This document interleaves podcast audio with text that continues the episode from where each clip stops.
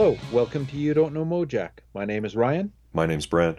In this episode, we're discussing SST 117, the first album by the Human Rights Band, fronted by HR from Bad Brains. It's the self titled album, and it's our first time having the Human Rights Band on the show. We had Bad Brains on way back at episode 65, and you should go back and check that out. That's the I and I episode where we I give against a big, I. What did I say? I and I. Oh, I think it's Jah music is flowing through me. Must be. I it's I against I, and go back and uh, check that out. Um, we do a big history lesson on Bad Brains, but now we're going to talk about that period right before I against I, which is uh, very interesting to get into. And we've got a special guest, Brent. Yeah, Kenny Dread is going to be on the podcast today. Yeah, awesome guy, great interview. We mentioned this in the I and I against boy, I was going to say I and I again. the I against I episode, SST 65. We mentioned a ton of source material as well, and key to the HR story in terms of documenting, other than the music, are the two. Uh, like the book and the accompanying DVD that came out recently, Find, Finding Joseph I hmm by uh, Howie Abrams and James Lathos. But I got to tell you, like the interview with Kenny coming up adds a whole new layer to it. Uh, you cover a bunch of stuff that is not in the book and not in the DVD. And Kenny's a great dude, so we're really lucky to have him on. Totally. Yep. And I don't know if you noticed there, Brent, but last week, I think it was last week. No, sorry, two weeks ago, I did my box set theme spiel Yep. and one of the box sets that's coming out that I'm pumped about is a new No Trend box set. Yeah, you mentioned that. Yeah. And wait for it, there's a No Trend tie-in, which I loved. I loved. Yeah, I knew you would. I love that.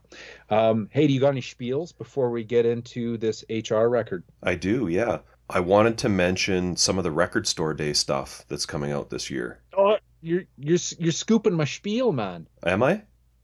Yeah, you're a spiel scooper. Okay. Well, I'm just doing the SST stuff. So, Well, I was just gonna do that too. That's the ultra scoop. okay.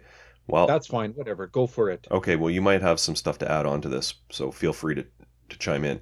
It's April 18th. There's a Meat Puppets self titled 10 inch. It's got three new tracks plus a cover of Big Rock Candy Mountain on it. There's a Bob Mould 2 LP, the audio for the concert of the same name, Circle of Friends. Who plays on that, Ryan? Does he have friends on it? I you know what? It's not the one I don't think that you see online now and then that like Dave Grohl comes up and plays and stuff. Um, I can't recall, Okay. and I don't own that DVD, but I'm gonna pick up the double LP when it comes out for sure. I've listened to some of the audio, but okay. I gotta assume that, I gotta assume there's some friends on there. There, there has to be. Okay, Sock Tight has a 12 inch LP called Smudge. That's, of course, uh, Raymond Pettibon and Mike Watt. Of course. You're to have to score that because you collect Pettibon cover art.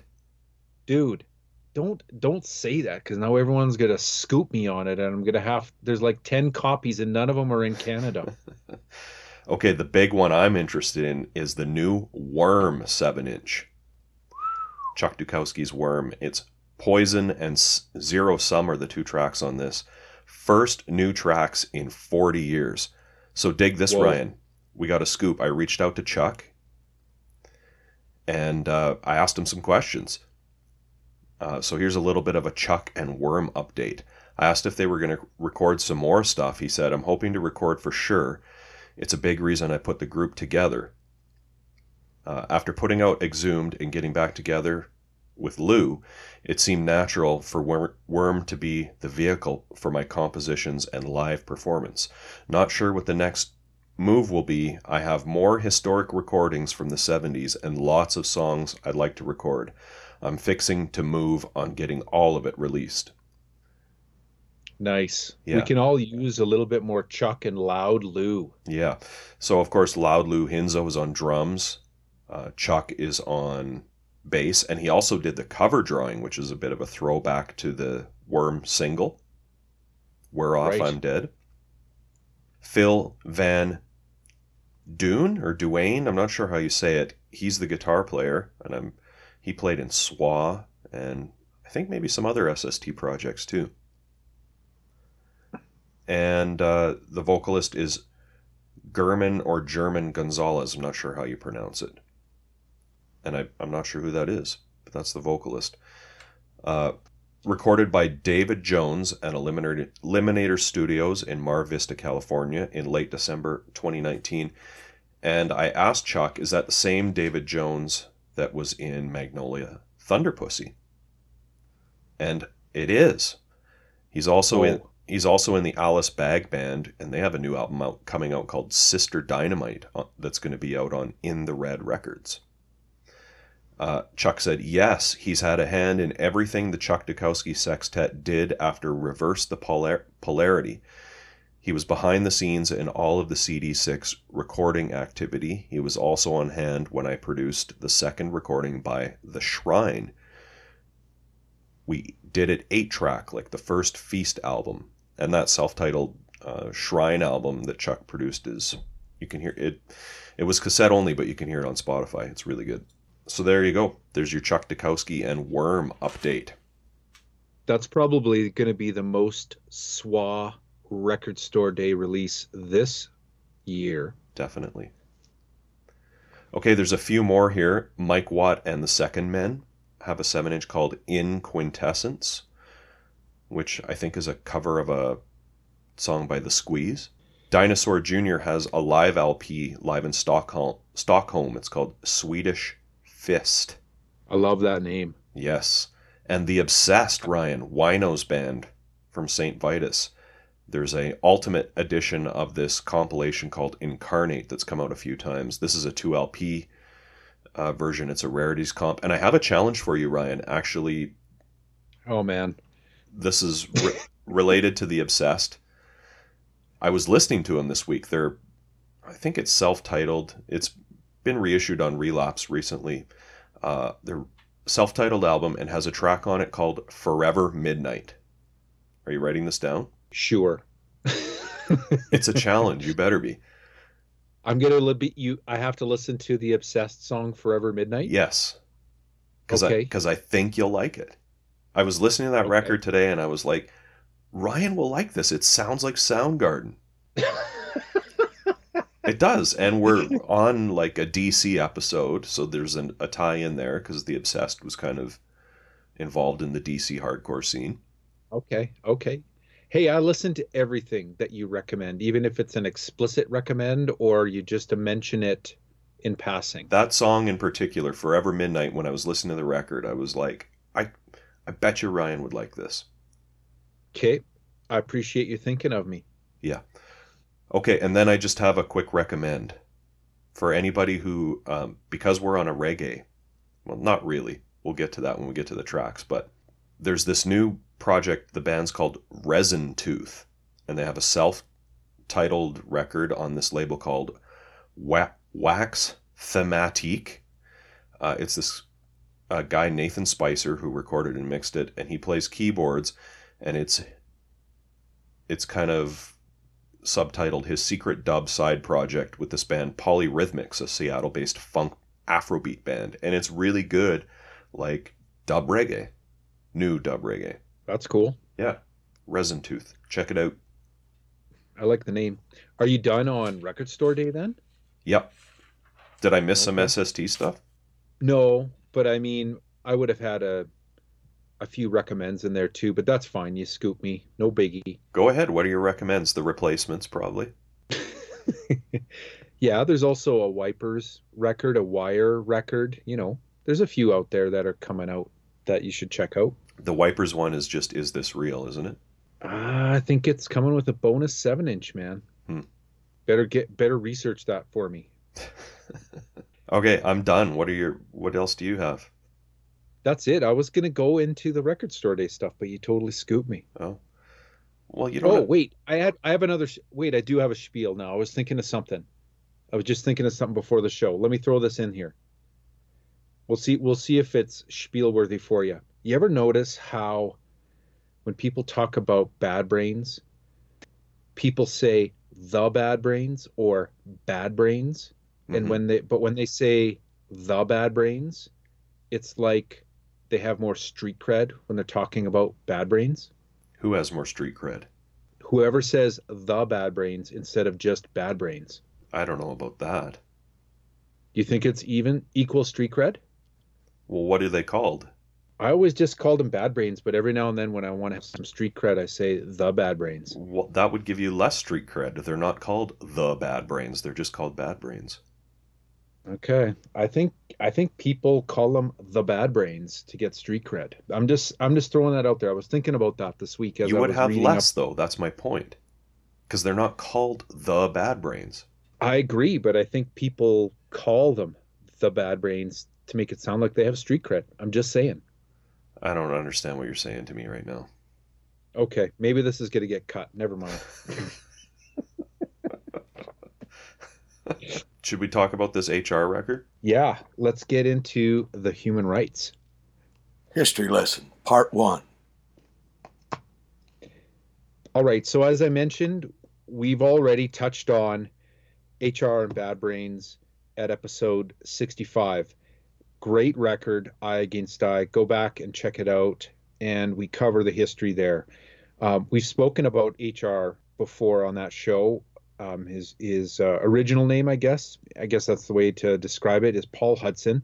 Started off at Paul as Paul Hudson, and remember, HR stood for hunting rod, but now it's going to be human rights. hmm So the band moved to New York, and uh, around the January to August 83, HR became a member of the 12 tribes of Israel. Kenny Dread mentions uh, a lot of this in the interview, so I'm just going to give like a quick overview though. Um, talks about and in the uh, the documentary, Finding Joseph I, and the book as well, kind of cover this.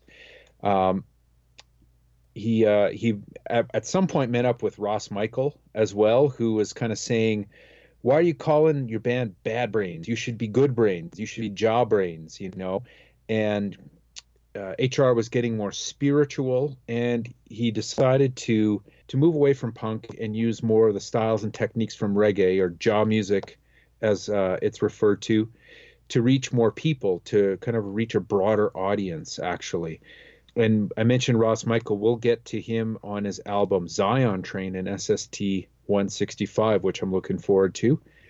Yeah. Now, now Kenny mentioned the first incarnation of the Human Rights Band, and uh, there's also mention though that I found that suggests there's an even earlier incarnation in New York still, where Jose Gonzalez on bass from the New York hardcore band The Mob, and Dr. No, and a guy named David Hahn on drums with HR.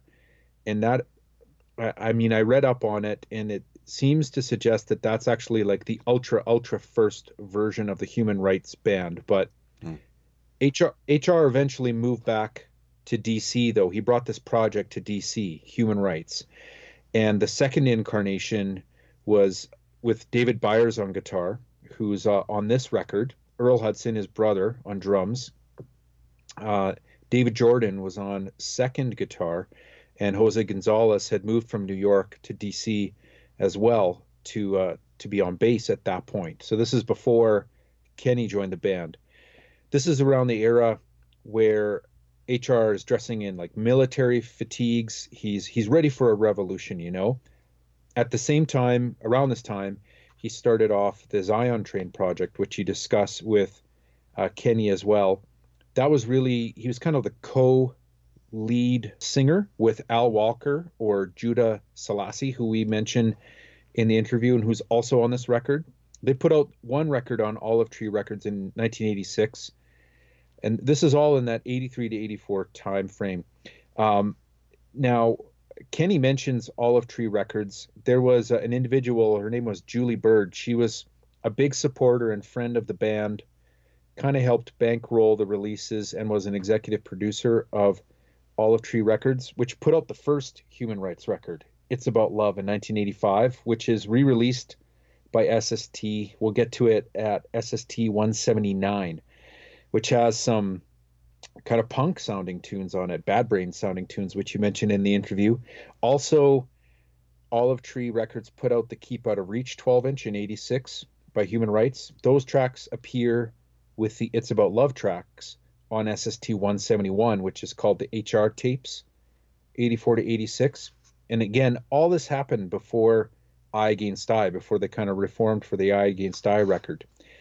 Um, you talk with Kenny about the Dread House. This is this uh, three level house, which kind of be, became a center center location for this uh, Rastafarian uh, cultural kind of event that was taking place after HR moved back, and um, the uh, the documentary talks about HR. He had like the you know the smallest room in the house. Um, he was living living very simply. Um, also in the book, it talks about like Skeeter Thompson from the band Scream used to frequent there as well. So it seems like it was a really a hub for a lot of musicians and people that were involved in the human rights and Zion Train projects. Now, Kenny Dread lived there as well. Um, he was in that go go band Outrage. We get into that in the interview. I, I, also read, though, that HR guested on vocals at some Outrage shows as well, which is kind of interesting. Yeah. And then this album came out in 1987. Um, before we turn it over to Kenny, though, we should mention the other HR records that are we're going to get to eventually. I mentioned the HR tapes at SST 171. There's also the Now You Say No Return 12 inch at 173. It's About Love at 179. Singing in the Heart at 224. Charge, which um, Kenny talks about, which is SST 256. Rock of Enoch, SST 274. And then the Anthology collection at SST 361. So we're going to get into the Human Rights Band a number of times on the show, which I'm looking forward to. Um, and people should also, we'll mention this as we kind of go deeper into the catalog throughout the shows, but there are a number of non SST EPs and albums that Human Rights put out as well. And the Zion Train Band put out a, um, a 12 inch on Olive Tree Records as well, which is worth checking out. So that's kind of a very, very quick, high level intro of like where HR was at. Good one, man. Yeah, he's trying to trying to get the message out there to kind of move away from punk, use some of those reggae um, ideas, and pulling together this project in DC. I'm super like I listen to a lot of roots reggae, and I'm super fascinated by Rastafarian, you know, their belief system and stuff. Super interesting. So I always love hearing someone, uh, you know, using the the Rastafarian expressions and sayings on records. The reasoning, man. Yeah. Reasoning, yeah. Yeah. A lot of what comes through in this record, and you talk about it in, in the interview, is about, you know, uh, love, looking out for each other, um, struggling day to day, um, just trying to make ends meet, um, and being there's a really, little there's a little bit of the Peter Tosh side too with oppression. yes, Uh, maybe not on this record, but some of the HR stuff is you know there's some police brutality maybe type stuff. yeah, it's definitely like thematic, thematically similar. A lot of those strains are very similar to what you hear on some roots roots rock reggae, roots reggae stuff. Definitely more so than on the dub stuff, right? Which is more instro, but Yeah. I don't know. Should we toss it over to Kenny then? Yeah. Okay, we're joined by Kenny Dread on the podcast today. Kenny, thanks for coming on the show. I'm glad to be here. Okay, so I'm phoning you about HR and specifically the Human Rights album, but I'm wondering if you can take me back to the start of kind of your musical career in Washington, D.C. That's where you got your start? Yeah, pretty much. Um, I went to college in, I'm from Chicago. I went to college at Lawrence University in Wisconsin. And when I was there, I, this was 1979, 80. And I started, I was, started a band there with um, a singer called Craig Rosen. We started this band, Static Disruptors. Right. and we, we were jamming, you know, at college for two years. Craig was from DC, and he had played briefly in a group called the Enzymes, which included Chris Haskett, who later on went to be in the Rollins band, Right. and David Byers, who later on became one of my closest musical associates in my own groups in DC and in HR. Uh, also, this bass player John Gibson was in the Enzymes, and he later on went to be primary part of the Psychotics. So basically, you know, we're doing this band out, out in the Midwest in college, and we're just getting, you know, we just want to go for it. And Craig was basically connected, you know, somewhat tangentially to the scene going on in DC. And he was like, let's go to DC, let's go to DC, you know, and we can get a gig, I know people, etc. Right. So we basically, about five of us dropped out of college all at the same time and went out to DC to do our band, Static Disruptors, in DC. And um, the group, you know, we got in the scene pretty quick. We played at, you know, at all the usual spots back then, which was um, DC Space and and 930 Club, etc. And then pretty quickly, uh, Static Disruptors started getting really influenced by the sounds around us in DC. Um, we we were pretty eclectic our sounds when we came to DC, but then uh, both uh, the hardcore side, the reggae side, and the go-go funk side influenced Static Disruptors, and you know certain personnel changes started to happen, and we eventually had um, David Byers, who was in the Enzymes, he was in Psychotics, he was in Peer Pressure, you know, which were you know these were all he was deep in the scene. He also was, uh, you know, knew HR really well. Right. Uh, I mean, David Byers, uh, you know, was uh, who has passed away, was one of many African American punk rockers on the scene in D.C., which made the scene there slightly different than in other places. And of course, Bad Brains being an African American group. Um, so basically, you know, suddenly, you know, it's like I get to DC I, I, with this band from the Midwest, and it just started morphing into um, a group that was more attuned to the to the hardcore scene and more attuned to go, playing go-go, and we kind of had this mashup go-go funk style. And then next thing I know, um, I was introduced by David to HR and got to know HR and I at the same time I was starting to be influenced by the Rastafari tradition and spiritual tradition and other uh, musicians I met in DC, primarily uh, this group of Jamaican musicians who were congregated in Adams Morgan. HR had also, you know, and Bad Brains were already well into their Rasta phase at that point, and so there was an overlap of the people that I was associating with, you know, and them. You know, it's kind of melded together, and I believe that you know my relationship with HR was sort of you know I was just suddenly completely mesmerized by Bad Brains reggae. I, you know I loved I loved the hardcore, but I was really really into Rastafari and reggae music, and I just was completely totally blown away you know by uh, Bad Brains reggae style and HR as a teacher so basically, you know, one thing led to another. Next thing I know, HR has broken up the Bad Brains for the first time in '83, and he came down to DC and he started the first of the various ver- versions of the HR band or human rights, depending what you want to call it.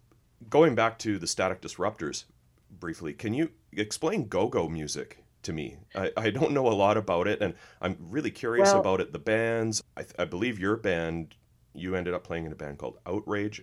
And I'm just, yep. I'm really curious about go go music and why this music came out of DC predominantly.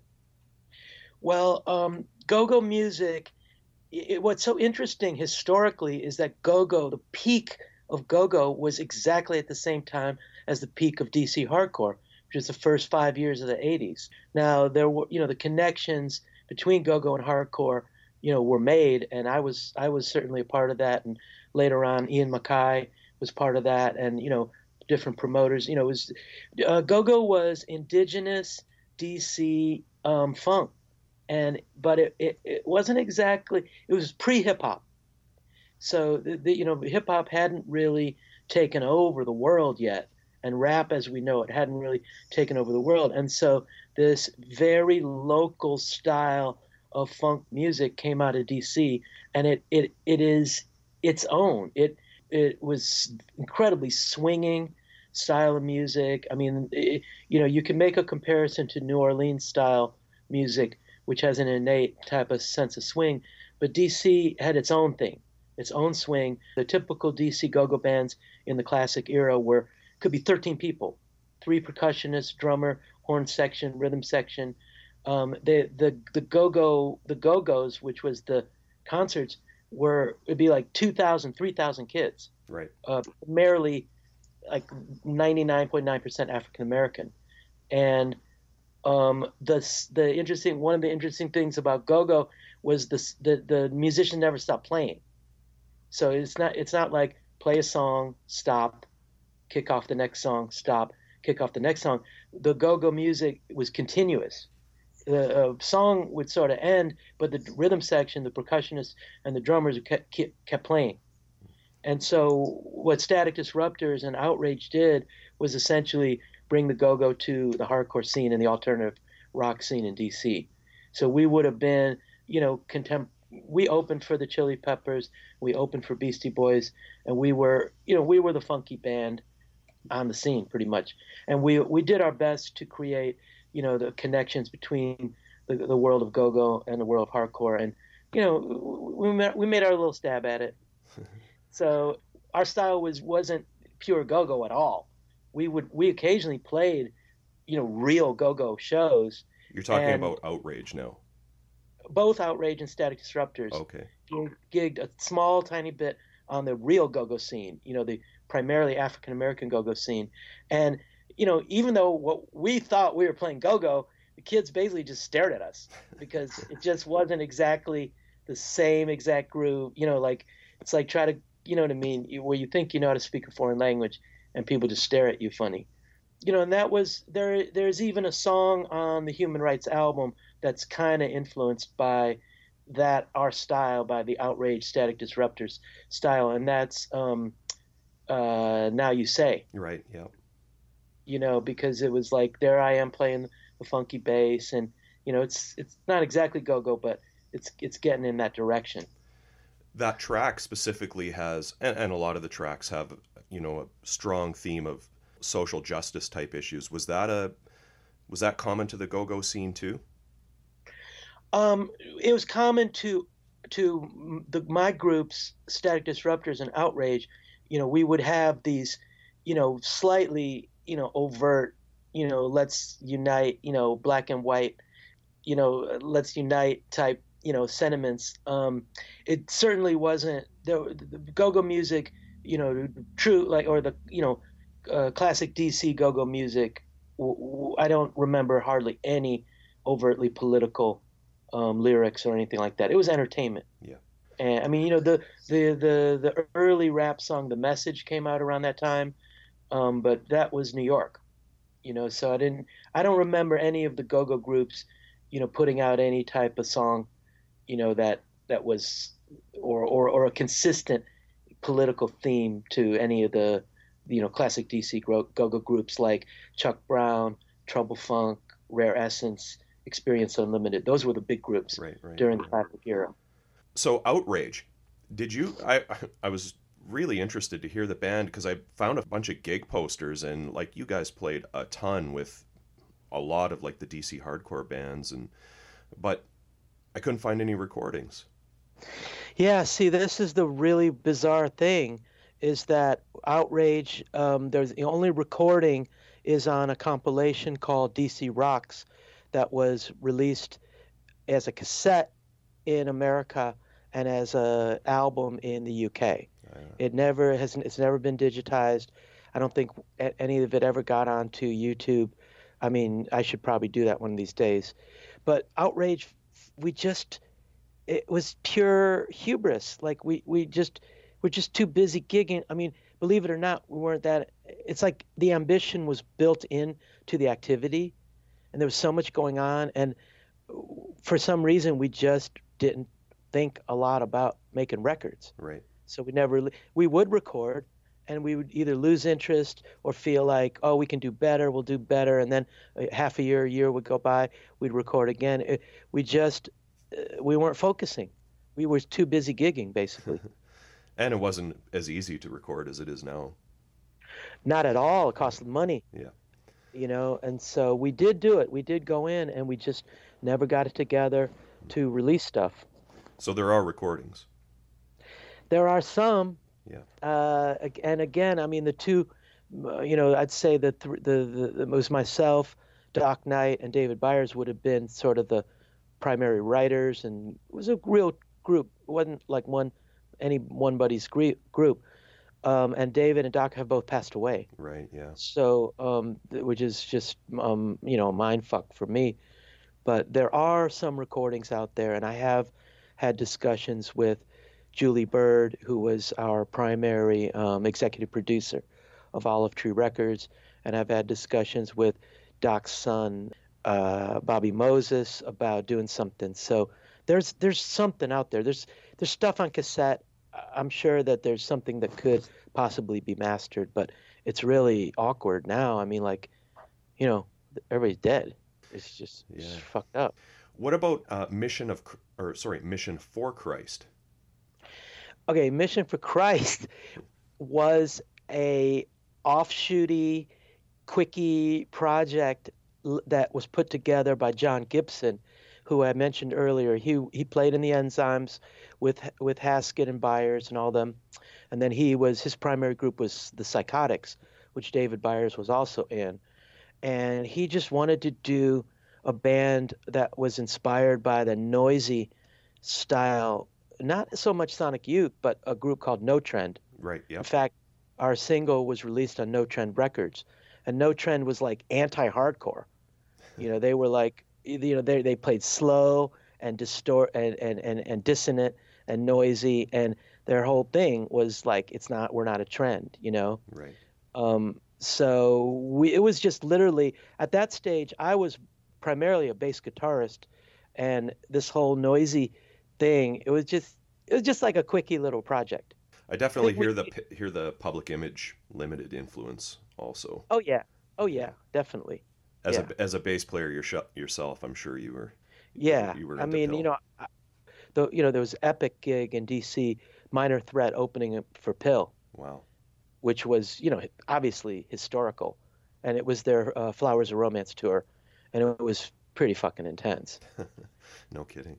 Okay, so you meet HR. You're kind of enthralled with. You said more like the reggae side, maybe of Bad Brains, was what really grabbed you. Yeah, it was. It was his singing, Yeah. and it was the fact that you know he was really, truly living the Rastafari way, and I was, uh, you know, right around the time I met him, um, influenced by other um, musicians who were, uh, f- you know, Rastafari, Right. and so it kind of was a a coming together for me, meeting him and being like, oh my God, you know, blown away by his singing, by their reggae, and then of course blown away by, you know, Bad Brains in general. How does the band come together? I know at a at a certain point you kind of all start living together. The interesting thing for me is, I guess the conventional narrative is that HR left the Bad Brains to focus on reggae because of his spirituality. But the interesting thing is, all the recordings that precede this Human Rights album, like the It's About Love stuff and the Keep Out of Reach, and this album, there's hardly any reggae on it. I know, and it, you know, it, it's just, you know, it's like there's a lot of whenever you're talking about HR, there's a lot of mysteries, right? Right. And so, you know, it was. Um, I think. Look, I was there. He came down from D.C. when he from New York when he first broke up the Bad Brains, and he literally we lived together for a winter, and he didn't. He was essentially recovering from the most intense four or five years of anybody's life. You know, I mean, he literally was just chilling out. And then Earl, his brother, the drummer of the Bad Brains, came down from New York, and then suddenly it was like, "Get get going, get it together, get a get a band, get musicians," and they jumped into the first version of the HR band, which is the one on "It's About Love."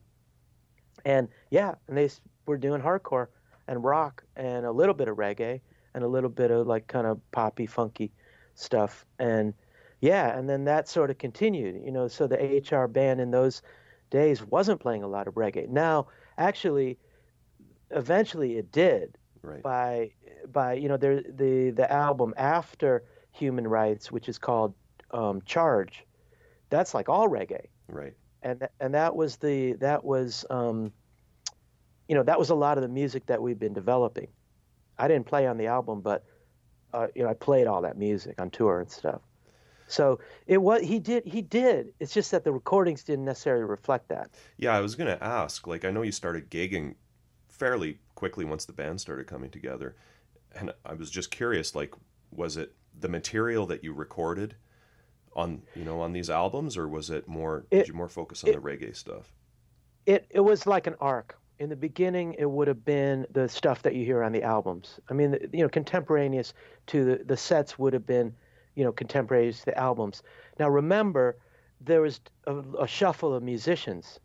Like I played in the in HR three different times Right. As a guitarist, a bass player, a bass player, and then a guitarist, or four different times. You know, and so you had different people shuffling in out of the bands, and also not necessarily people that played on the records didn't necessarily play in the band. Like I played on the um, on the Keep Out of Reach EP, and at that point I wasn't in the band. I was just helping make the record. Neither was David.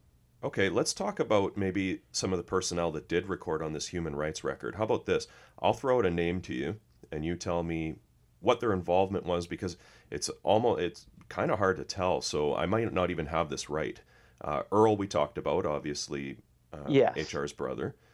Now his drumming was he playing like a Simmons drums on this recording? Do you know? Some of it sounds like it is. Some of it sounds like okay, here's what happened. Uh, Basically, we did, you know, we had our little label, Olive Tree Records, and we released It's About Love and Keep Out of Reach. Then we got a call from a woman in New York who worked at a label, an indie label up there called Celluloid Records. Celluloid had re- released a wide range of music, including stuff by Bill Laswell, material, uh, some Af- some world music like Fela Kuti, stuff like that. And this, there was a woman who worked at Celluloid who literally rang us up and was like, "We we we would love to do an HR album, you know." And but at the time, that was right after Eye Against Eye, and so we picked up the phone and called SST and said, "We we just got a call from Celluloid about doing an HR solo album." And Chuck and Greg were like, "Wait, wait, wait, wait! We want to do that. We want to do that." And in fact, we want to also buy the first two records too. oh wow, So that's that's how on the business side of it it all went down. So then in terms of the production, HR had connected with members of what was then called the Black Rock Coalition in New York around that was in, and and and uh, people associated with that that um, scene, including the journalist Greg Tate. He wrote for the Village Voice for a long time.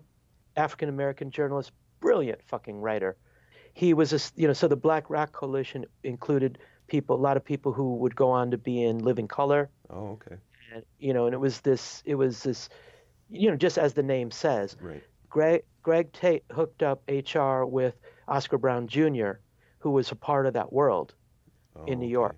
and that's why the album sounds the way it does because oscar brown jr basically produced the album and put all that gated reverb and all that 80s sounding slick type of stuff on it okay, including like the Simmons sounding drum sounds, and you know all that is the it was Oscar, uh, Oscar's influence. That was his aesthetic, and that was where where he was coming from. And he also played keyboards on the album. Right. Yeah. Uh, and you're you're listed not only as the bass player but the communications coordinator. What was your role there? Well, that we were Olive Tree Records, and we had released those first two re- records, and so. And then, I, you know, as I was just saying, you know, we got the call from Celluloid, and then we called SST. So I was essentially just, um, I, you know, I set up the deal. you're the kind of the de facto manager, maybe. No, no, more like a fixer. Okay. because once once the deal was set, I didn't I didn't like I didn't I didn't deal with the money. HR d- dealt directly with SST. I see. Okay. I he he was I helped I helped set it up, but I didn't manage the project or anything like that. I basically he put that in there because of our role in negotiate, you know, getting getting it getting the deal, Right. but then but not managing the, the production of the album. Okay. Once once a deal was struck, it was just HR and SST dealing directly. Did you play guitar on the album? Nope. No. I played bass and David played guitar. David can shred. Oh my God. Jesus Christ. Yeah. I mean, you know, David and I were a unit. You know, we were the core of Outrage. He was also in, in the last version of Static Disruptors. We he, he played in in one of my little offshoot bands called Revelation. Mhm. He um and you know, we we were we both play we were a double guitar team in HR, then bass and guitar in HR and then I mean like literally we just were a total team. Just put us in anything, and we rocked it out, you know. And and HR and, and excuse me, David could play, you know, anything. Right. Yeah. I mean, at times it sound he sounds like Doctor Know. Well, you know, this is everybody. You know, this is the primary influence, you know. And the, but as lead guitarist, he was even jazzier than Dr. Know. For sure. Yeah. You know, he is more dissonance. Yeah. You know what I mean? He, he- you know, he was influenced by the harmonic movement, you know, um, of James Blood Ulmer and Ornette Coleman and and that whole thing. Okay. Oscar Brown Jr. You mentioned he co-produced it with Ras Gabriel Joseph I. That's HR. That's JHR. Okay. Harvey Braxton. Uh, what is he credited as? He does vocals on Conquering Judah. That would, as I now, okay, as I remember, and I may be wrong, it was just a, a friend Okay. of HR's who came in the studio. I don't even, I don't necessarily remember being in the session when that vocal was overdubbed. Who's Al Walker? Al Walker is also known as Judah Selassie, Okay. and he was a very, very close associate of HR around that era, particularly, you know, the, the whole idea when HR first broke up the Bad Brains was to start a group called Zion Train with Al Walker, who you know we always knew him. I always knew him as Judah Selassie. Okay. He is not a Jamaican, but a deep, deep uh, Rastafarian, African American Rastafarian from D- the DC area, and a good singer. And so one of the Olive Tree releases, uh, well, was called was by Zion Train and featured his singing. Oh, okay. So Zion Train and the HR band are they're different projects. Different projects, but a lot of overlapping people. Okay. the uh, the concept pretty much was Zion Train was you know a, a vehicle for both HR and Judah I see. or Al Walker, right? And how does Ras Michael play into it? Well, you know Ras Michael is a legend. I mean, legend, legend, and and uh, one of the early founders of Rastafari and reggae and Nyabingi. And so what was happening was somewhere around that era, Ras Michael moved to America from Jamaica. Okay. and I remember playing. I played. I've, I played with him a few times in D.C. and in L- in Los Angeles, and I remember playing a gig in D.C. and he had literally just got off the boat or got off the plane from Jamaica, and I don't think he ever went back. He has been living, as far as I know, he's been living in L.A. for a long time, and then at a certain point, you know, this just through the network of this music. HR and Ras Michael, you know, did this album together for SST. One of the interesting things about this record is you mentioned hip hop and the message. There are Yeah. there are some definite hip hop influences on this album that like HR raps it a few times. There's some sampling. Was that Right. you know a discussion you had like let's go in this direction and incorporate this music or did it just kind of happen that way? Um, it was just what was in the air, you know, and I mean, to me, um, the sampling was like my fault, just because, like, you know, we're just, you know, reacting to what was around us, and the I think the fact that um, Oscar Brown Jr. Pr- produced it with this focus on really modern sounds, and you know that you know it was like it, this was already '87, so you know the, the, the you know the, the the the kind of really ritzy you know we, it was an attempt to try something new Right. you know so I, I don't even think it was just kind of like people were bringing you know bringing in ideas some weren't were used some weren't used you know um, it was just sort of you know what was in the air at the time How were the tracks put together? Were you jamming all together in the in the Dread House, or where where were you practicing, and how were the songs written? Um, okay, this see this a lot of those songs had been written about a year earlier when we did we did some touring and HR brought that group of songs including Road to No Return and Life After Death primarily. Mm-hmm. It's like he came basically he came to me and D- David and myself and he said he basically said I want you guys to be in the be the band again because we weren't the band. He had he had a different lineup in between an earlier time when both David and I played in HR.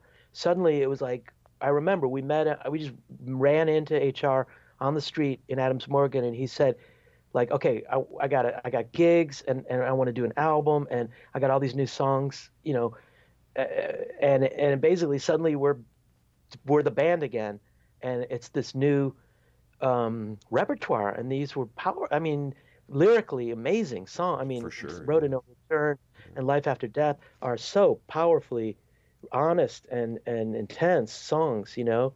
And so a, a little bit of the Human Rights album was done just like jamming in the studio. Right. Like, I think that because there's these vignettes, like Yeah. these very, very, these very short songs. A lot of them, I think it was just kind of like, okay, he was just like, okay, play play some rock or play some reggae, and and I think that's how those very very short vignette ones came about. But the primary composed songs on the album had been sort of in the air for about a year, I think, as I remember. And how's he writing these songs? Like, is he showing you these? Is he playing a guitar and, or is he does, is he just writing lyrics? Mm, that's a really good question. I got a funny feeling that he would be indicating riffs and indicating, you know, the movement. Uh, he wrote the music. He he did write the music. He you know he HR played guitar, and so I remember he would he would play like kind of roughly, you know, the the licks or the chord changes, as I remember. It's Okay. quite possible that David um, maybe embellished something or added a chord here or there. Don't I may be wrong about that, Okay. but as I remember now, he this is really searching my memory bank. I don't remember like him just singing and us making up the music. I think he had the music and he was good. You know, he he could play enough guitar to say, okay, this, you know, da na na na na na na na You know what I mean? Right, yeah. The lick to Life After Death or something like that. And uh, so, yeah. Okay. I mean, he's credit he's credited as the songwriter, and and I believe that that's that's accurate. Okay, tell me about the touring. You mentioned some touring prior to the recording of this album, and I think again afterwards. Did you do some touring? Yeah, I mean, there was a slew of gigs le- sort of leading up to the recording, and there was a, a, a- slew of gigs after. It wasn't like a proper tour. Right. The proper tour happened a year later in 1988, and and Oscar Brown Jr. had nothing to do with that. And on that tour, we didn't play a whole lot of the album. We played a, basically that tour was like we the the repertoire for that tour was the album called Charge, and or and also the album called um, I Love, which was this independent independently released album that happened shortly thereafter. So there, there was no there was no big big tour for the Human Rights record. The big tour came later, booked by SST or their their booking SST's booking agency, but we didn't like play the album. Okay. We played like almost all reggae. How was that tour? Like, what kind of bands would you have been playing with? Did you play with other reggae bands, or was it mostly, you know, We punk we played bands with the Bad Brains connection? uh, we would that tour was beautiful. It was 1988 summer, spring and summer. It was beautiful. We played. We would almost always. I think we always headlined, and usually um, the opening groups would have been. They'd be a mix of of you know they were all alternative. It wasn't like a Jamaican reggae band, Right. but you know it would be like either kind of Bad Brains friendly groups that kind of had maybe a little bit of a reggae influence, or some punk groups or whatever, or all you know alternative groups, whatever. You know at that point, remember the whole war around Bad Brains playing reggae was long over. Now it's 1988. It's not eight, not 82 or 83 when the kids would walk out the room when the Bad Brains played the dub. So you know things had changed, and um, that tour was just beautiful. It- and we played in LA a lot at the end of the tour, and played, I think, with I can't remember the groups, but it was just good times, and well and well received. And HR was an incredible voice, you know, and it was like that was just a great, a great, great time. Do you recall recording the album at Q Studios in Virginia, Falls Church, Virginia? Yeah, Q Studios was where we worked uh, and where we created all the Olive Tree Records releases. So that was like our home base studio. Eh, the recording, you know, it, it was a little, it was a little funky. Like we didn't necessarily all play at the same time, partly because of the way that Oscar Brown Jr. wanted to produce it with click tracks and stuff like that. Oh, okay. Also, there was some, there was some schedule stuff. I distinctly remember David not being able to be there on, on some of the sessions and having to over overdub his guitar, which is odd when you think of like basic rhythm sections, guitar, bass, and drums. You know what I mean? Eh, so there was some strangeness around, um, as I remember, around the recording process. Talk to me about living in the Dread House. What was that like? Who all was living there, and and, and what was well, the atmosphere? The, uh, well, the, the Dread House was basically a situation where, you know, I personally was just completely. Uh, uh, I was a student of HR's, you know, I, and I didn't even call him HR. I called him Joseph. I was a student of his in the Rastafari faith, and I was also a student of his as, you know, it was a growing musical experience to be playing with someone who already was a legend, a living legend. You know, obviously, even he was already a legend, several years a legend. So essentially, this was a personal, spiritual, musical, professional partnership, and we just all lived together for a long winter. And at a certain point, you know, HR wanted to expand the community, and a lot, a lot of people started coming and living in the house. It, it, you know, and it just it was a beautiful atmosphere. Yeah. It was a beautiful. It was a it was a pure what you would call a satsang. You know, in the yoga terminology, we we had we were like a spiritual community for a short time, and it was beautiful. The vibe was really beautiful. Um, eventually, it didn't work out because, you know, the house was only so big, and a lot of people started living there, and you know, things got a little funny. But um, it was a great way to bond, and you know, set up our connection for the next several years of making music together. And for me, you know, just a, like living with a teacher. You know, he was I considered him my uh, my spiritual teacher, and so it was a do- total download. Okay. And it was, it was beautiful. What did you do next, Kenny? After after kind of going your separate ways with HR, did you play on the Singing in the Heart album?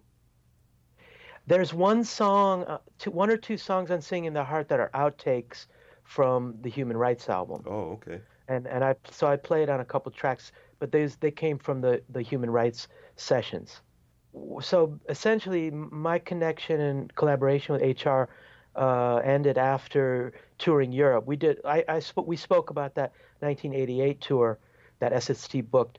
They also coordinated an early 1989 tour, which uh, suddenly I was playing guitar again because nobody else had a passport. so it was like, you know, as I told you, like I was in the band four times: guitar, bass, two different times, and then guitar at the very end, right. touring Europe and that was the end of my association with HR. We played the last gig in Edinburgh, Scotland, and pretty much, you know, said goodbye. Mm-hmm. And um, of course, you know, seen him, uh, you know, often through the years, and and it's and looking back now, you know, things change, people change, and it's just so amazing to know that I had I worked with him in his prime. No you know, it's, yeah. there's you know, you know, obviously, there's not. You're never going to be the bad brains, but to have worked with him in the era when he was an incredible voice and an incredible performer, an incredible s- spiritual leader, all of that, you know, was happening, and uh, it was an amazing experience what did you go on to do yourself musically? Take us up to speed. I'm calling you in Ireland, so how how did you? Yeah, well, at, directly after touring with HR in 1989, I went to France and I uh, did a rock band called The Immigrants that's on Spotify, and I kind of summarized the 80s, my 80s, It has some funk on it, it has some reggae on it, it has some some rock on it, some upbeat rock. I wrote a song called Power Time that's just talking about the Dread House. Okay. Uh, you know, the lyrics are about living with HR and living in the Dread House and and the spiritual, you know, um, journey of the music and the performing and all that stuff. Um, and after that was took me into I'd say the early 90s, and then I pretty much retired for a little while. Okay. And and and and suddenly, you know, there's this group Nirvana, and I open up the CD and I'm staring at the cover art and I'm going like, I know that guy. I mean, it was Dave Grohl, know, who I knew Right. from the scene in DC, and, and so you know the rise of Nirvana and Jane's Addiction, everything. It just it changed everything. It changed, you know, it it changed almost. I'm not gonna say it changed my past, but it was absolutely like the end of an era of mine, you know, of living in this very underground, very alternative um, musical world, and now you know it was big business. Right. So I, I considered that I was done with music. Um, and but as way things go, uh, you know, you never. It's like a thing that you just never can quit sometimes. And so over the years, I've personally started spending a lot of time in Ireland and a lot of time playing what's called kirtan music, which is the music that's coming out of the yoga centers. So, uh, you know, the performing and recording, uh, personally, just just kind of sn- snuck back over the years, and uh, real focus for me has been uh, singer songwriter, Okay. singer songwriter, and kirtan. And uh, you know, we we had a reunion of Static Disruptors. We played several years ago in D.C. at a gig with Scream and Trouble Funk, and it was amazing to play for the first together for the first time in 30 years No kidding. uh, in DC at the 930 Club. You know, it was like wow, it was a blast. But yeah, no, I I am still I'm right now I'm a practicing musician. I'm not going to say it's my career, but I moved to Ireland to to be able to live a musical life without necessarily. Um, you know, because in America it seemed like everybody is either in a band or going to gigs right. and there's no in between. Where uh, I live in the west of Ireland, where traditionally there's a lot of social music making, and that that creates a it's just a different, a little bit of a different atmosphere to to uh, practice music. Kenny, thanks so much for taking the time to talk to me today. Okay, bro. Thank you very much as well. All right. Thanks, Kenny, for being on the show. And Brent, wicked Mission for Christ reference. Nice one. I'm I'm assuming you're a fan. well, I'm I'm a fan of No Trend. I've got the Mission for Christ single, and it mentions Kenny Dread like right on it. We'll have to post a picture of it. The Pennies from Hell single. It's Kenton Muschenheim, I think. That's Kenny Dread. on what on the, on this single? I'm not sure if he's if that's what he goes on, at goes as on on the single, but there no, is he's he's mentioned specifically as Kenny Dread, guitar and percussion on this Okay. MFC. Yeah. Well there's a CD of this single, Pennies from uh, Hell, and there's a bunch of demos on it too. It's on this label called Ektro. It's this Finnish label that's predominantly for that band Circle. Okay. Uh, they also, by the way, released the Jesters of Destiny awesome LP with Bruce Duff on it. They released some cool stuff on that label. But, anyways, there's the Mission of Christ complete sessions on that label. Huh. And it's got uh, some cool liner notes and stuff. That track, Pennies from Hell, was written by David Byers. It's a Psychotics song. Yeah, it's it's not like an amazing single like wow what a great track, but if you like PiL, you you can appreciate it. The No Trend stuff is better for my money, but the Pennies Pennies for Hell single is uh it's cool and Kenny's mentioned right on it. I was looking at the No Trend Records discogs, and that's the only band that's not that was that they released that's not No Trend. No Trend, yeah. One thing I was doing, Ryan, was really tooling around the internet looking for stuff on some of these uh, olive tree kind of associated bands like Static Disruptors, Outrage, Psychotics, Revelation. Man, like it's such a shame. You know, a lot of these reissue labels, stu- the stuff they reissue, and they always present it as like this amazing lost album or whatever, and it's just shit. like it is a it's a shame that there's no compilation with some of this stuff. Yeah. No, it'd be cool for sure. Or even that like DC Rocks compilation that has some of these bands on it is unavailable.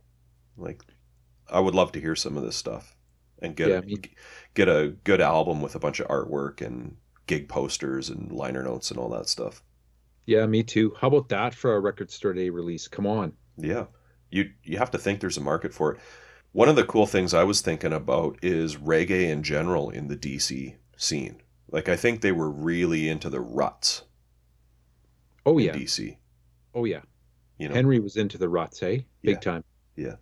He's still, you know, I bought that book, Stay Fanatic. hmm Um, every chapter in it mentions the ruts 37 times. it's a good album. Well, it's not, I mean, all of their releases, Henry's all over them. Yeah. You know what's cool about this record for me? And like the time frame we're in right now, I was thinking about this. It just really shows the diversity of the SST roster musically. Like last Oh, yeah. week we had like a country rock record basically. Which people seem to be digging. Hey, I didn't know that there were going to be so many Blood in the Saddle fans out there. That's cool. Yeah, well, it's a great record. Uh, this week we're doing whatever you want to call this record. I, I don't consider it a reggae album, but uh, next week we're doing like avant garde synth music. Uh, the week after that we're doing doom metal. like it's And then and then four weeks of Zoog's Rift, baby. oh yeah, yeah. This is not a reggae album, but you can tell that there's a reggae influence on it for sure because it's HR and there's some there's some dub reggae sounding elements. But you're Mhm. quite right when you were speaking with Kenny in the interview, like for all the talk about how HR and I mean it's it's all you read about is how he wanted to move away from punk, but this is still like a rock record, you know, yeah. and by and and, large. and it's a weird one. I saw on a blog somewhere where someone compared it to this Alan Holdsworth album called Metal Fatigue. Do you know that record? No. it's actually somewhat accurate. Like the Alan Holdsworth kind of shreds like Kenny, uh, like uh, David, David Byers Byers, a little yeah. bit, and the production is very similar. That's probably what's you know the, Yeah. the closest thing. Here's a cool review I found on All Music by this guy John Dugan. Rather than go rather than go for a standard roots dance hall style, the accent is on harder Parliament style proto go go with touches of soul and jazz. Lyrically, hmm. there are no surprises, plenty of peace and love vibes and Jah worship. Yeah, I'm not sure I would call this proto go go. Go go was around, like, was established by this point. Yeah. I don't- I guess I didn't really think of what that word proto means, but uh, there's definitely go go elements to it too. Oh yeah, there's one song. We'll get into the tracks for sure. All, all the songs on the record are credited as composed and inspired within and hereafter of and by I and I Universal Jah. I like that. And then there's um, it also mentions Greg Ginn as executive producer. hmm And then it says the record is written and arranged by Jah, endowing the gift through his servant Ras Gabriel Joseph I, which is HR, unless otherwise indicated. And then it says songs composed and arranged by Earl, Kenny Dread, David Byers, and uh, Oscar Brown Jr. And you go through it on on the uh, the interview as to who's playing on it. Um, Earl Hudson, though, was mentioned as Ras Earl Rasher Hudson as well in the liner notes. Okay. And then there's there's Kenny, David, Oscar Brown Jr., Ras Gabriel Joseph I, which is uh, HR on words and sounds, and then Harvey Braxton on percussion. Which it was funny for Kenny to, was like, "What? Oh, I think that was I think that was just some guy." yeah. That's cool. Recorded at Q Studios, Falls Church, Virginia, right? Between February 7th and March 31st, 1987. So I wonder if that reflects like maybe putting down um, the tracks off and on, and then maybe the later part of that recording is when Oscar Brown came in and added all the synthesizers and stuff like that. I don't know. yeah, maybe. Why it took like almost two months. Well, Kenny said it was kind of put together piecemeal, right? Yeah. It says uh, mixed by Oscar Brown Jr. and then remixed by David Byers in the credits, though. Hmm. That's weird. And it mentions there's a big thank you list in the liner notes. It also says this is a, a weird I Against I tie in. It says, like, there's an apology to Steve Hanner, the photographer of the Iron, Iron Against Eye insert photo. Hmm. Toss that in here. So, Maybe I they mean, miscredited him or something. I don't know. It's weird, right? Um, it's hard to figure out the chronology because, like, the Human Rights Band kind of it kicked off before they reformed for I Against I, but I Against I must have been, you know, well, obviously chronology on the on the label release numbers it came out before, but it's hard to tell. We got we did that one like a year ago, man. Yeah, Seems Um, like, anyways. There's also a thank you to Julie Bird, who we mentioned from Olive Tree, and then there's also a thank you to Vernon Reid, man. Yeah, well, he gets mentioned in the interview, or like Yeah. Living Colour does. Yeah. Yeah you want to talk I- about shredders, man? Oh yeah. Hey, you know what? Um, speaking of Record Store Day, a great thing about Record Store Day is when there are all those insanely priced Record Store Day releases that no one cares about, and then they gather dust underneath a shelf, and they uh, But the record Right. store never marks them down. no no but no no no but then but then they do but then they do because check this out the other day um i i like living colour actually i mean So that might I. yeah it might surprise you because i'm not huge into metal and stuff but i yeah, they're not really a metal band. uh, i know i More like a funky rock band.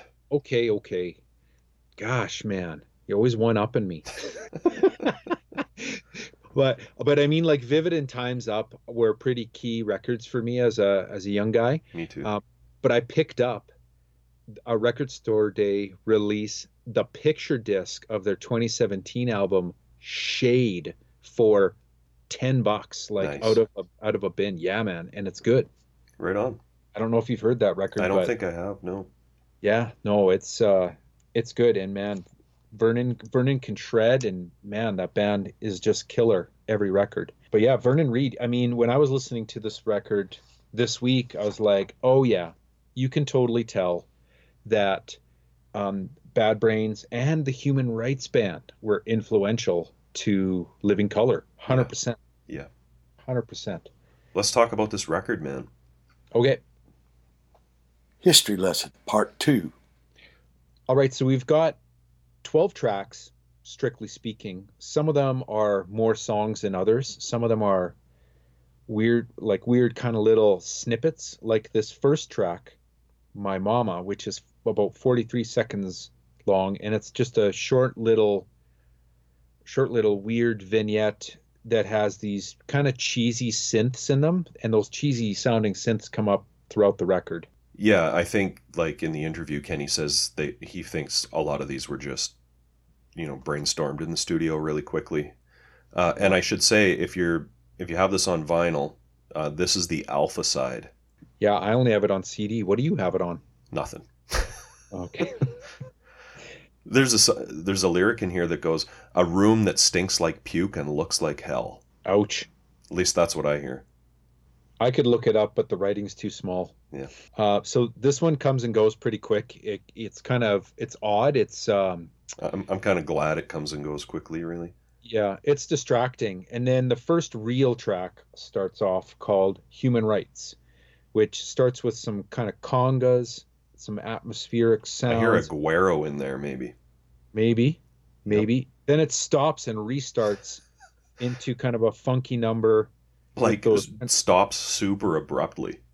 Yeah, It's weird. It's weird, man. it's weird. It's a it gets- weird intro. It's like two minutes of like new age music or something. Yeah, and then it goes and it's done. and then it cuts into like a funky number with some cheesy synths again. Um, and then there's some sampling at the end during a shredding guitar solo. Yeah. HR is really preaching Jah word on this one. There's some cool dub effects on the vocals. Uh, it's a seven minute track, Yeah. but once it gets going into the song, it's pretty good if you can get past the the synthesizers. Yeah, you know the synths were they're they've always been a struggle for me on this record. I find that stuff like really hard to get over, but after repeated listens, it almost can it's because it's it's mixed so prominently. Yeah, After repeated listens, you can you can actually more easily see past the synths. I And agree. me- Yeah, I mean, like, there's a ton of reggae music that has got really cheesy synth, synths in it, right? A oh, ton. all that stuff in the '80s was pretty bad. Yeah. Yeah. Uh, the next track is I Love King Jah, which is a, I wrote it down as like a jolty, kind of jilted little number repeating, I love King Jah, I love Rastafari, and Rasta feel good, Rasta love God. Yeah, it's more of like a Rastafarian chant, chant, which you'll hear on a lot of reggae records too. Yeah, it's totally a chant. It's like a mantra. Um, but it's about a minute long, and then it kind of gets into the next real track, I guess. Now you say, which is where you've got that go-go beat sound for sure. Yeah, Kenny said this one was influenced by Outrage. Oh yeah, Yeah. yeah, for sure. This I like this track. You got HR talking about some heavy social justice issues and and Babylon system. Uh, Oh, yeah. Kenny Dread and Earl are really locked in. It's this is more funk than reggae. Um, and even HR saying stuff like, "Keep on going, keep the groove going. This the one that gonna tear tear out the dance hall. We're gonna take down the Washington D.C. with this one." Kind of James Brownie, hey? Yeah, but it's good. I like this song. Yeah. Then another short little ditty, Love Ain't Crazy, at uh, almost two minutes with synths and some echo vocals. Oh, and don't forget the shredding, Ryan. Yeah, there's more shredding for sure. That's that was the highlight for me in the interview. You're like, you're like Kenny, David Byer, that guy can shred, and then Kenny's like, oh, oh God, Jesus Christ, he can shred. You guys were both, well, it's true, man. you guys were trying to out shred each other there. It was great. Yeah. Next song is No Return, which is another, you know, kind of real song here. Kind of has like an 80s power ballad sound to it, though. That's what I wrote an 80s rock vibe. Uh, Yeah. This is um, the one I think is maybe a standout for Kenny. He calls it Road of No Return in the interview a number of Oh. times, which it does say in the in the chorus. So Interesting. Yeah.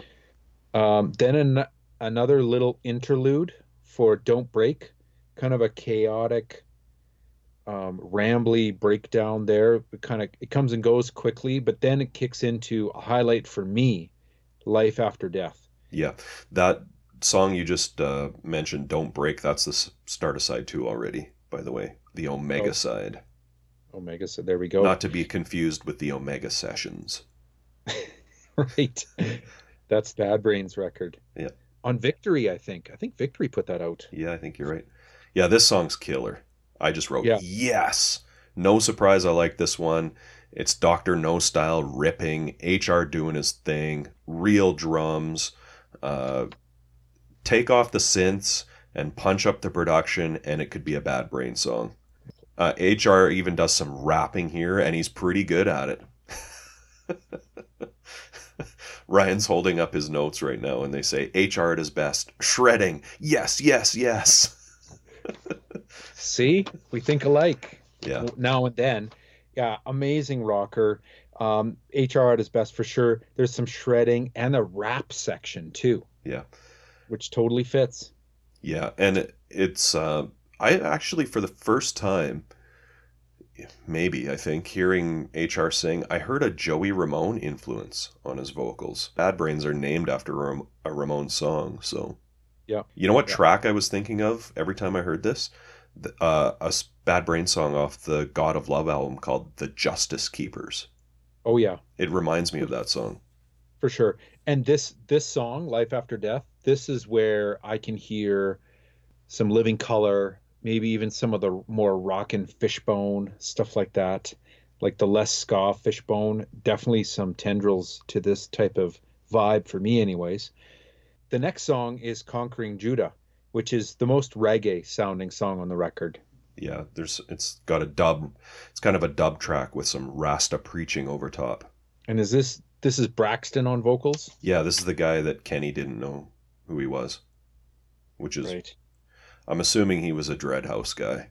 He definitely knows his Rastafarian theology. No doubt. Um, next, then, is another highlight for me, actually. Jah Like That, which is a, a great tune. The synths are pretty overwhelming, but again, after repeated listens, an amazing reggae track. HR's vocals are insane on here. Like, he's got some great lyrics too. Only les- lizards shed their skin, make my bitter turn sweet. Great lyrics. Yeah, I wrote not sure about the keys with the pitch modulator. It kind of dates Yeah. the production really dates it, but it's a cool reggae jam. It's a good one.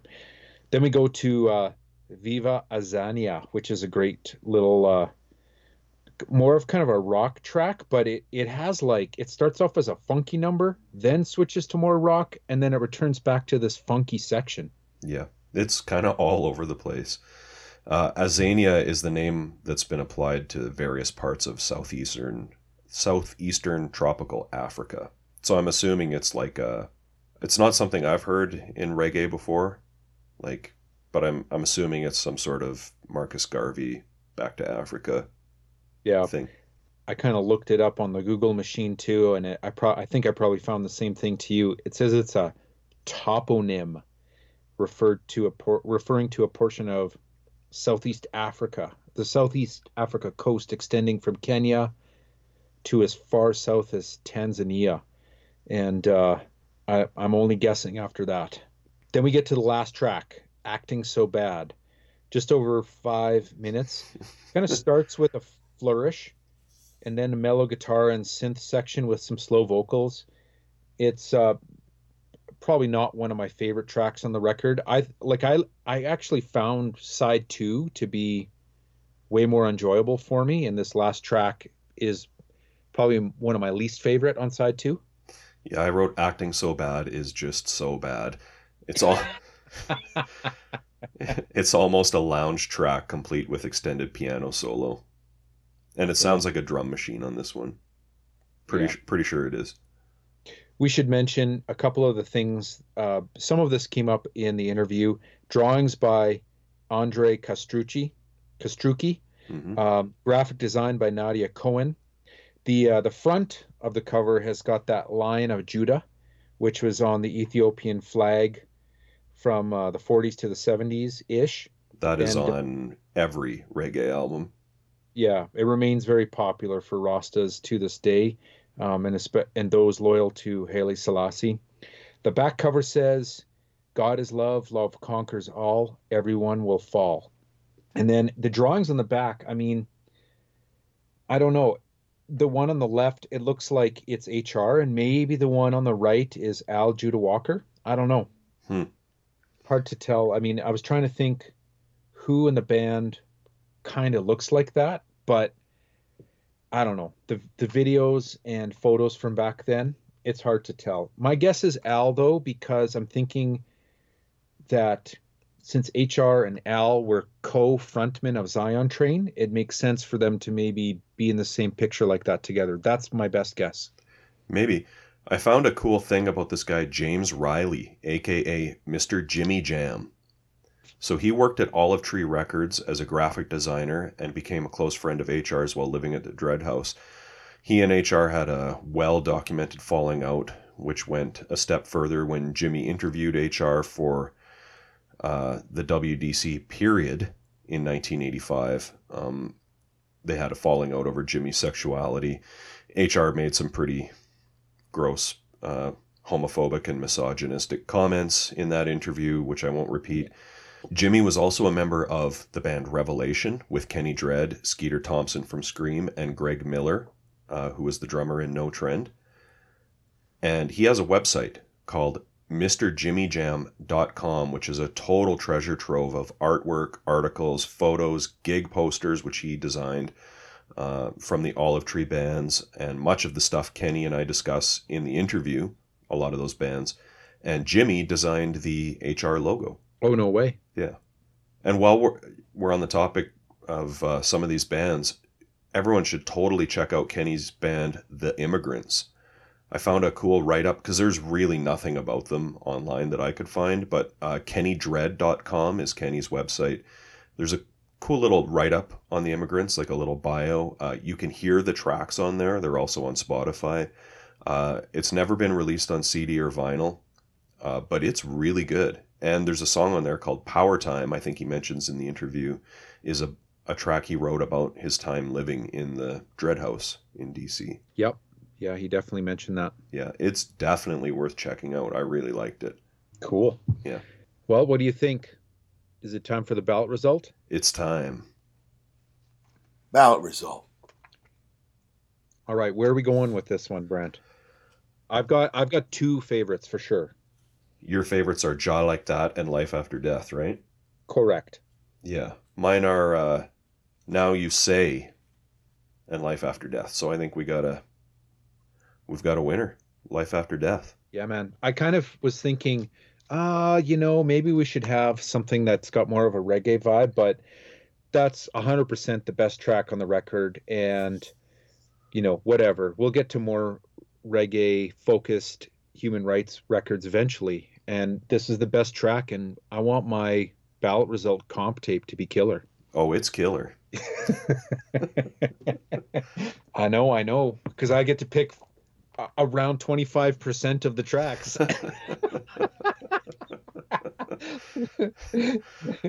Ryan, what's next week? yeah, well, you mentioned it earlier, and uh, this is going to be a wild one. It's SST 118, our first Henry Kaiser record, Devil in the Drain. We had some Henry on the show before, um, at least on the No Age comp, and uh, really interested in getting into this. Uh, the dude is hugely influential and prolific, and we've got a special guest, Brent. It's none other. Henry Kaiser's on the podcast next week. Wicked. Hey everyone, thanks for listening. You can find us on Facebook, Instagram, Twitter, Tumblr, all at Mojack Pod. We post all kinds of info and tons of pictures of the bands and albums we discuss on the show. Our blog is mojackpod.com. Please check it out for some exclusive content. If you like what we do and want to support the podcast, the best way to do that is to tell your friends about the show. Subscribing, rating, and reviewing on iTunes is also appreciated. We love hearing your opinions, corrections, and feedback, so feel free to post on our social media sites and send us an email to mojackpod at gmail.com. Thanks again for all the support, and we hope to see you next week.